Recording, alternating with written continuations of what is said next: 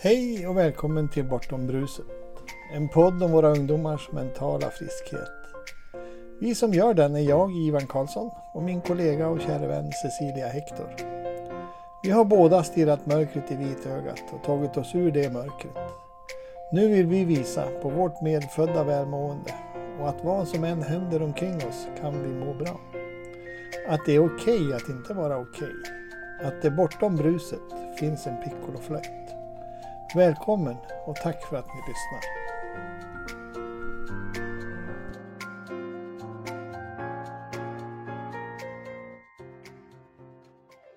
Hej! Hej! Sverige! Hej alla goda glada! Hej Hanna! Hej Ivan! Hej Cecilia! Eh, Ivan Karlsson här. Tillsammans med medbrottslingen och bästaste, bästaste vännen Cecilia Hector. Hej, hej Ivan. Hur mår du? Jo, eh, jag mår fint och ja. eh, det här är ju episod 24, 25! 25 är det faktiskt av eh, vår fina podd Bortom bruset som vi kallar den för. En podd för våra ungdomars medfödda mentala friskhet. Eh, vi pratar om mycket annat också. Men det, det, det, var där det började. Vi möttes för ett halvår sedan, lite drygt, åtta månader. Andra träffen så frågade jag Cecilia, ska vi göra en podd? Ja visst, och nu är vi på gång, 25 avsnittet. Mm. Eh, vi kommer från varsitt mörker och har sett ljuset, om vi säger så, utan att vara religiösa. På mm. något vis. Vi har liksom insett att det är jag själv som skapar min upplevelse av livet. Och dagens gäst, Hanna Meijer yes. Sjöblom, mm. jobbar också med klienter i den riktningen. Mm. Hon ska få berätta själv i, i, i vilken riktning. Eh, därför att jag, jag kommer aldrig att kunna göra henne rättvisa. Hon är en stjärna. Och jag är så himla glad att hon är med oss idag. Välkommen Hanna! Ja, varmt välkommen Hanna! Tack, tack! Roligt att få vara här. Jag önskar jag satt bredvid er, eller i alla fall mitt emot er i samma rum. Men nu är ja, jag inte här. Snart är... kanske. Men det är ändå fint att man fast avstånden kan, eh, kan mötas så här ja. via Zoom. Ja, mm. och det är precis det jag gör oftast faktiskt med mina klienter. Om vi ska börja där så funkar det ja. faktiskt väldigt bra. Mm. Det verkar som att vi kan hamna i närvaro ändå tillsammans. Mm. Fastän det är så långt ifrån och skärmar. Jo, det, jag har varit med om många magiska möten via Zoom. Ja. Som jag faktiskt inte trodde var möjligt. Nej. Från början. Eh, så att eh, ja, det går. Ja.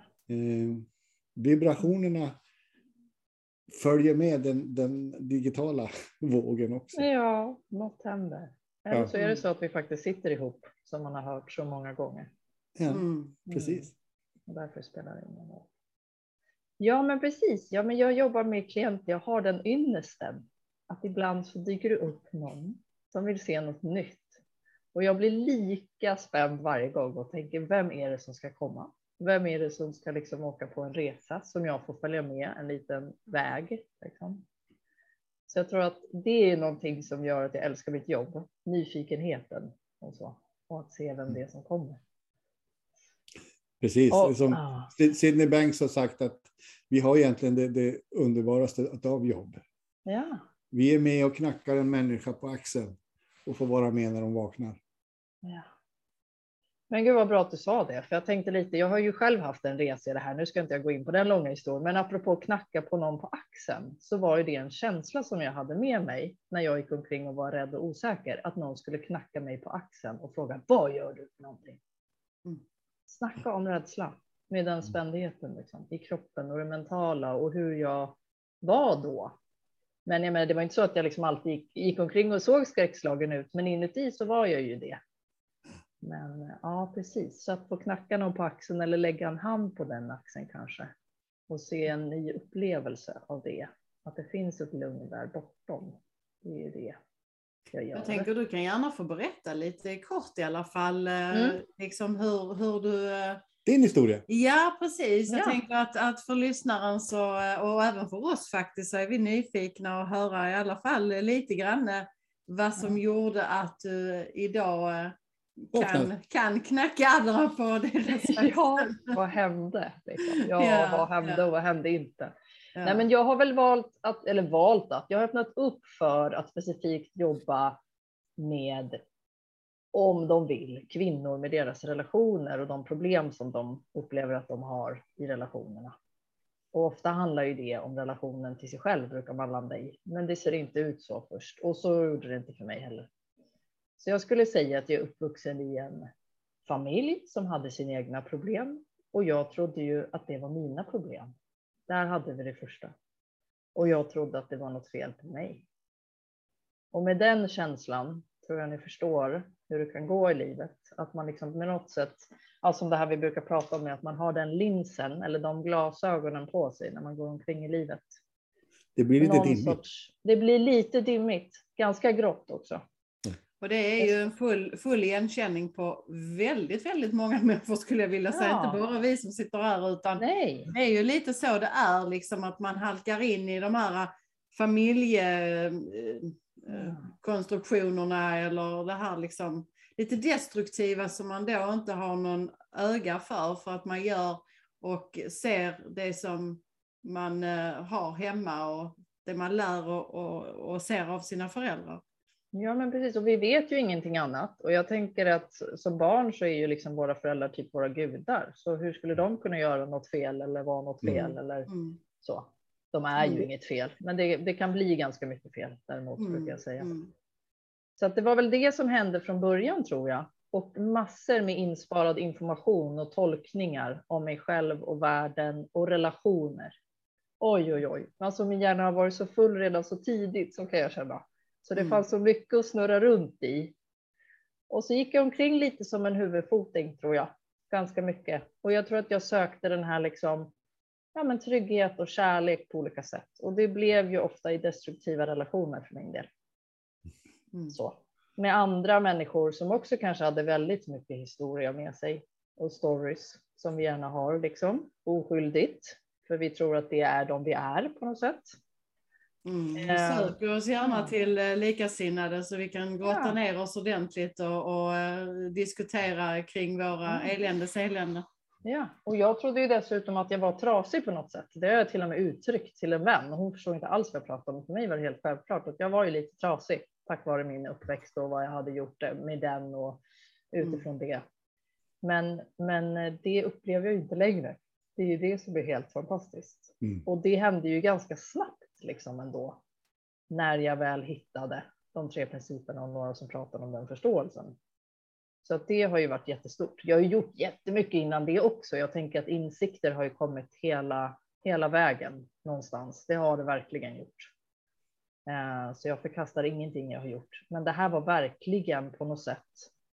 Ja, jag vet inte. Det var en autobahn för mig i alla fall. När jag kom in på den här vägen.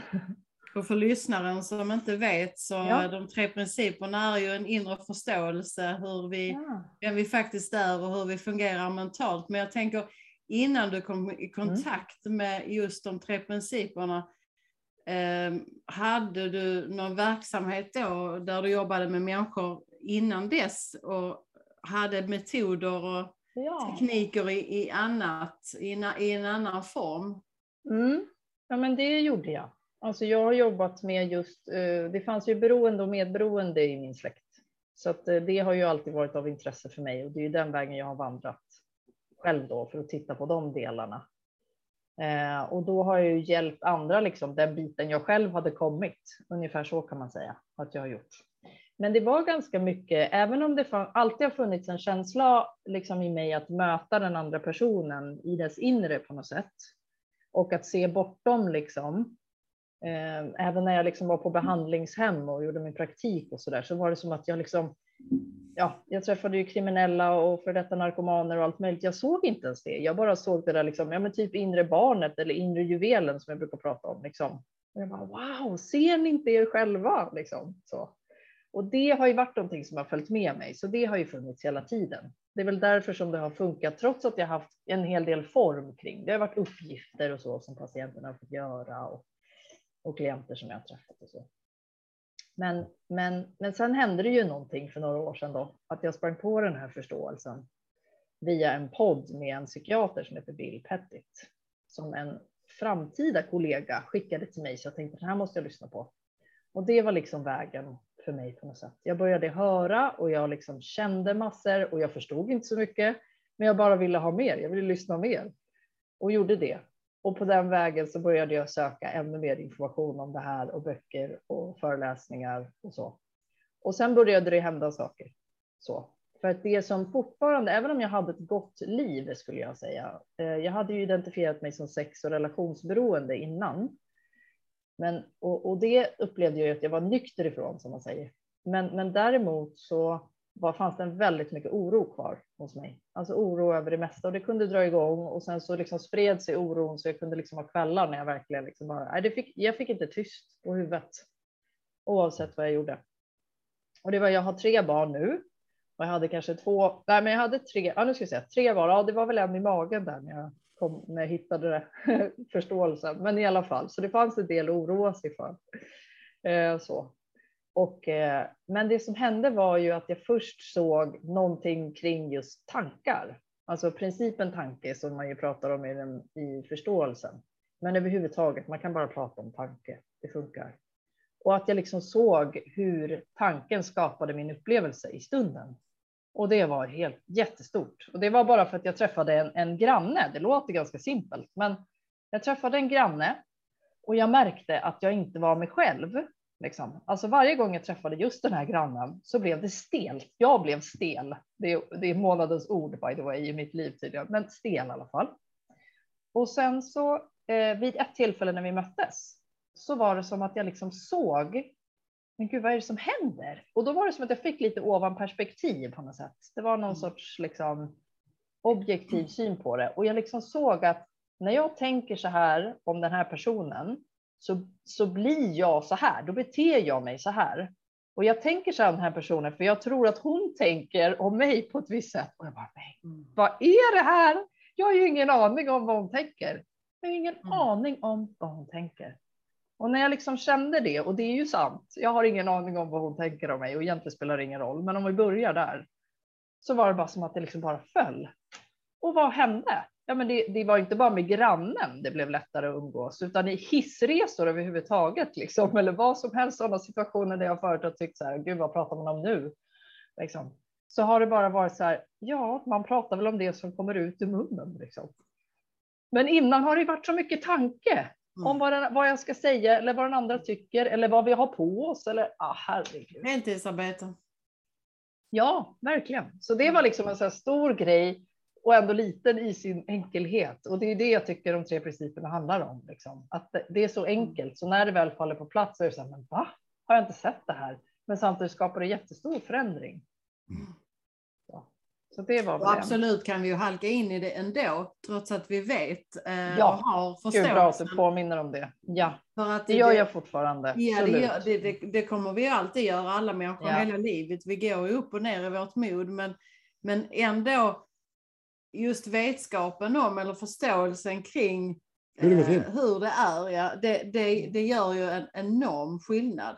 Mm. Att kunna låta, låta de här Eh, de här värsta liksom vara tankarna kring eh, vad den här människan tycker eller vad det nu än är.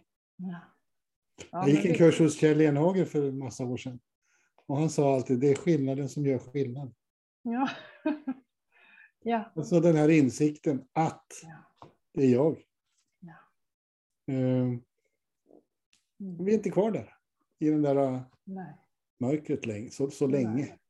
Nej. men precis. Så länge. Man kan ju fortfarande åka ner ibland i källaren, som man kan säga.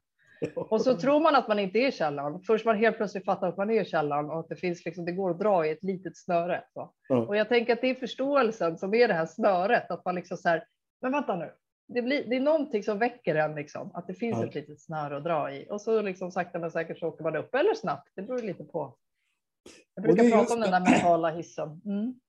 Och det är just det här som vi då, den här podden kom till för. Ja. Att vi vill för våra ungdomars ja, peka på den här förståelsen. Att, alltså, vi har ju upptäckt att ungdomar idag ofta, alldeles för ofta, blir eh, kategoriserade som problem. Mm. De duger inte, de kan inte och så vidare. Både utav eh, föräldrar, lärare, kamrater. Och det, det, det blir så tokigt. Mm. Det är för att det finns inga trasiga ungdomar. Som Bill Petit säger. Nothing broken. Never ja. broken, nothing lacked. Aldrig trasigt, det saknas ingenting. Mm. Bill Petit är i Stockholm. Jag vet att du ska kanske gå dit. Ja, jag ska ju det. Ser så mycket fram emot helgen här. Det ska bli jättespännande. Vi har fått vår magiska helg med honom i Köpenhamn. Ja. Ja, det var underbart. Men, men just när vi kommer in på det här med, med eh, när vi går och tror de här sakerna, just de, de eh, klienterna som du träffar som, som går och tror på de här sakerna, som hamnar i de här destruktiva relationerna. Kan du beskriva lite vad du stöter på liksom, eh, i ditt arbete? Och hur du mm. på, med, med denna förståelsens eh, hjälp kan eh, guida dem eh, annorlunda än, mm. än kanske tidigare. Mm. Mm. Nej, men jag tänker att det som man kan se ofta, det är precis som du säger, att man bär på en hel del osanningar som man tror är sant om sig själv. Och framför allt kring det här med, ja, man kan sätta olika ord på det, men att vara trasig.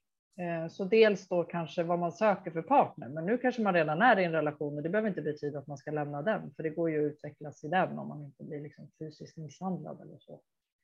Men, men jag tänker att det som är är ju oftast att det blir så mycket fokus utåt liksom, på den andra människan och på relationen och att man liksom på något sätt har vänt sig, alltså man har tappat sig själv. För att också någonstans om man känner att man inte är så bra så vill man gärna inte vara där. Så man lämnar sig själv och fokuset blir den andra eller relationen. Och så det brukar jag väl någonstans liksom prata om, att komma tillbaka till sig själv. Dels väldigt mycket kring det här tanke för att liksom se att det skapar våra upplevelser om de tycker att det är sant. För jag säger aldrig att jag sitter inne på någon sanning på det sättet, utan man måste ju känna in det själv. Gå ut och se om det liksom stämmer i ditt liv. Det verkar stämma i mitt liv. Så. Men sen en också. Min, ja, en av mina favoritfrågor till en klient är ju ja. om det här är sant, det vi nu har pratat om. Vad mm. innebär det för dig i ditt liv just nu? Ja, precis. Vad är då möjligt? Liksom? Ja. Mm. Reflektera, alltså det, det är inget snabbt svar. Det finns inget snabbt svar, utan det, det, är en reflektion som de får ta med sig. Ja. Mm. Eh, för det är bara de som har svaret. Ja. det, är, det är just som du säger att när man hela tiden, eh, när man tappar sig själv, då tittar man ju utåt och tänker att ja, men det är han eller hon eller de eller som, som orsakar det jag känner, för var, var, var kommer det annars ifrån? Mm. Mm. Man kan rädd, ofta en svårare rädd. att när man är långt ifrån sig själv och, och förankrad i sin egen kropp och själ så, så är det liksom, det är ju då man börjar att rikta, rikta sig utåt och, och tycka att, att det beror på en, en massa omständigheter. Och, mm. och eh, mm. det skapar ju väldigt mycket relationsproblem. Ja, och det jag kan se är ju också att människor ofta är rädda för att bli övergivna i det också någonstans. Och då tänker jag att då är man ju övergiven med sig själv igen då och att man tror att man behöver den andra eller relationen för att må mm. bra. Det är ju ofta det som jag möter i klienter. Att det liksom på något sätt hoppet finns där i den där relationen. Och mm. ofta har man haft trasiga relationer till sina föräldrar och på något sätt så är det här återigen en trasig relation och att man ska försöka reparera det på något sätt. Men, men ju, liksom, lyset är på fel ställe. Lyset borde ju vara mot sig själv liksom och se vad man mer vad man är och det är ju liksom den andra stora grejen som hände i mitt mm. liv, att jag fick en liksom ordentlig upplevelse av vad jag är bortom. Eh, en kväll i min egen vardagsrumssoffa. Mm. Eh, sådär och att jag liksom att jag verkligen såg, det var som en, liksom, en vision, en, liksom, en, en syn av hur jag var en, en skådespelare på en scen. Jag kunde se mig, återigen det här lite perspektivet utifrån, jag kunde se mig själv som en skådespelare springa omkring på scenen i mitt eget liv. Mm. Och hur jag liksom stressade runt och tog tag i saker som jag trodde var livsviktiga för mig. Bara, ah, jag kan inte leva utan det här. Och så har det ju sett ut lite i mitt liv och ser ut i en del klienters liv. Medan jag som satt i publiken då, som också var jag, men ändå såg mig själv, tänkte men herregud, hur kan hon tro det? Att hon behöver den där saken eller den där saken eller den relationen eller den mannen eller kvinnan eller vad det kan vara. Mm. Och sen när det liksom, när det liksom lugnade ner, när, liksom, när jag hade sett och jag såg också det här med föräldraskapet då, eh, framförallt till min äldsta son, vi har ju mest, mest historia i mitt huvud. Och, och liksom hur jag kunde se hur liksom drama utspelade sig på grund av någon sorts upptänkt skuld. Liksom. Så jag brukar prata om det som att vi har så här som mappar i vårt huvud, liksom. att det är så här mappen skuld eller mappen jag som liten eller ja, men mamma eller vad det kan vara.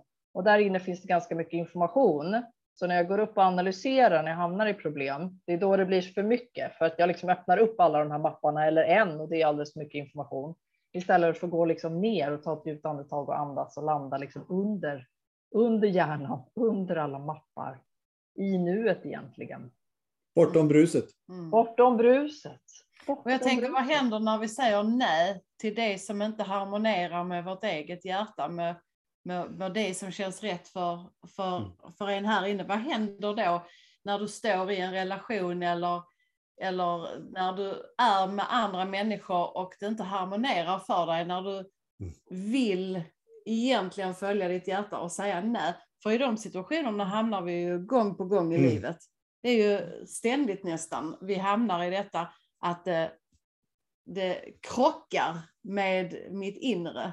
Jag vill inte ha det så här. Jag vill kunna säga nej, men jag vågar inte. För jag är rädd för att bli, som du säger, övergiven. Eh, att jag kanske har fel. Mm. Tänk om det är jag mm. som är fel på det. Och så vågar man mm. inte lita på att, att eh, mitt innersta pockar på och säger till mig att hallå, hallå. Mm. Ja, vi lyssnar för mycket på den här tjänaren uppe mellan öronen. Ja. Jag brukar säga när vi lyssnar på den, då går det åt pipsvängen. Mm. Ja, och andras åsikter. Jag menar, lever du i en relation och den andra säger att ja, men du, är, du, du, du, du, är, du är dum i huvudet mm. eller du är si och du är så och du gör alltid detta och du är alltid på det viset. Då, är man då långt ifrån sig själv så är det ju väldigt lätt att, man, att, att de, den andres tankar blir eh, på något sätt ens... Eh, mm. Det, då, det blir det, det som är sant. Ja. Ja, man tror ju på sina egna tankar om det den då säger. Ja, precis. precis. För det är tankar om tankar. Det är tankar om tankar. Förstår hur snurrigt det blir. Ja. Men, men i alla fall, så det som jag liksom önskar alla var ju liksom att ha någon form av upplevelse eller få liksom en glimt av vilka vi är, vilket jag tror ni också har haft mm. på ett eller annat sätt. Och, liksom, och det, var det, det var det som hände den där kvällen, att jag verkligen fick den där känslan. För det som hände på slutet av den här liksom bilden var att allting släcktes ner och jag kunde gå hem. Och jag förstod att jag liksom inte var den där skådespelaren. Ju. Jag kunde gå mm. hem till mig och hem var ju liksom jag, bortom kropp och tankar och allting. Och där i och med det så följer alltså, jag brukar säga för att få en förklaringsmodell, typ 80 procent av alla orostankar jag hade. Så jag tror att mapparna sprängdes, många av dem. Och det som var häftigt efteråt, apropå, för jag tänker på det här med att gå tillbaka i tiden. Jag gör ju inte det så mycket med mina klienter längre. Det är väl en stor skillnad, tänker jag mm. Cecilia, som var en fråga förut. Jag går inte tillbaka och vi går, ner, vi går inte ner och pratar om trauma på det sättet. Mm. Alltså självklart om någon har varit med om något som de aldrig har berättat för någon så får de självklart berätta. Jag lyssnar gärna, det är inte det, men jag tar inte klienten själv ner sen och vi ska gå tillbaka till något minne där vi ska se något nytt eller så. Eftersom vi pratar mycket om att det där, det finns liksom inte längre. Det var så. Det, det finns, alltså det är inte så att det är någon förnekelse. Men det finns Mm. liksom ingenting att hämta i det som inte finns längre. Det Nej, enda vi det- har det- är ju nuet. Liksom. Den traditionella, eh, vad ska man säga, terapi eh, som jag hör är ju att man ska gå tillbaka och titta på det, det, det lilla barnet. Mm. Eh, I den situationen. Ja, när, när, man, när man tittar på trauma så ska man backa och liksom eh, lyfta det lilla barnets eh, upplevelse av eh, eh, Och jag tänker att varför det ibland kan funka. Jag har ju gjort sådana övningar, alltså både jag har gått i egen terapi liksom, och gjort sådana övningar gestaltterapi förut och sådär. Men jag tänker att varför jag tror att det kan funka lite grann. Jag tycker inte att det blev så stora skiften i det, men det är ju kärleken. Alltså dels kärleken som du ger till dig själv i det här som du gör, men också kärleken från terapeuten. För någonstans så är det ju det vi jobbar med. Under allting så är det ju den här liksom kärleken till klienten, till livet, till essensen, till människan, liksom, som, gör, som är en del av att det fungerar. Och sen är det ju den här förståelsen. Så jag tänker att det, ja, jag tror att det är därför så många terapier kan funka, beroende på att det, det finns en kärlek där någonstans. Mm. Men eh, som sagt, eh, det här varit en autobahn och om det finns några som önskar autobahn eller som i meningen ska åka ut på autobahn som är en upp, härlig upplevelse så, så följer jag gärna med. Underbart. Ja. Men och det som hände i det sen var att när jag, jag märkte att när jag sen skulle berätta någonting för min man till exempel om mitt förflutna vid ett tillfälle så var det en helt annan historia. Alltså det var så häftigt så att det hade på något sätt eftersom vissa sanningar hade liksom försvunnit om mig själv som jag trodde var sanningar. Det var ju osanningar, sorry. Säg att jag var trasig eller vad det nu kunde vara då. Om det försvinner i och med att jag förstår mer om vad jag är för någonting, att jag är hel, fullständigt hel. Och då försvann ju massor med information. Så att det var liksom en helt ny bild av min historia på ett sätt. Att jag verkligen när jag såg tillbaka kunde se att det hade ju inte med mig att göra. Och det var liksom så sant när jag sa det. Det hade ju inte med mig att göra. Det som hände i min ursprungsfamilj.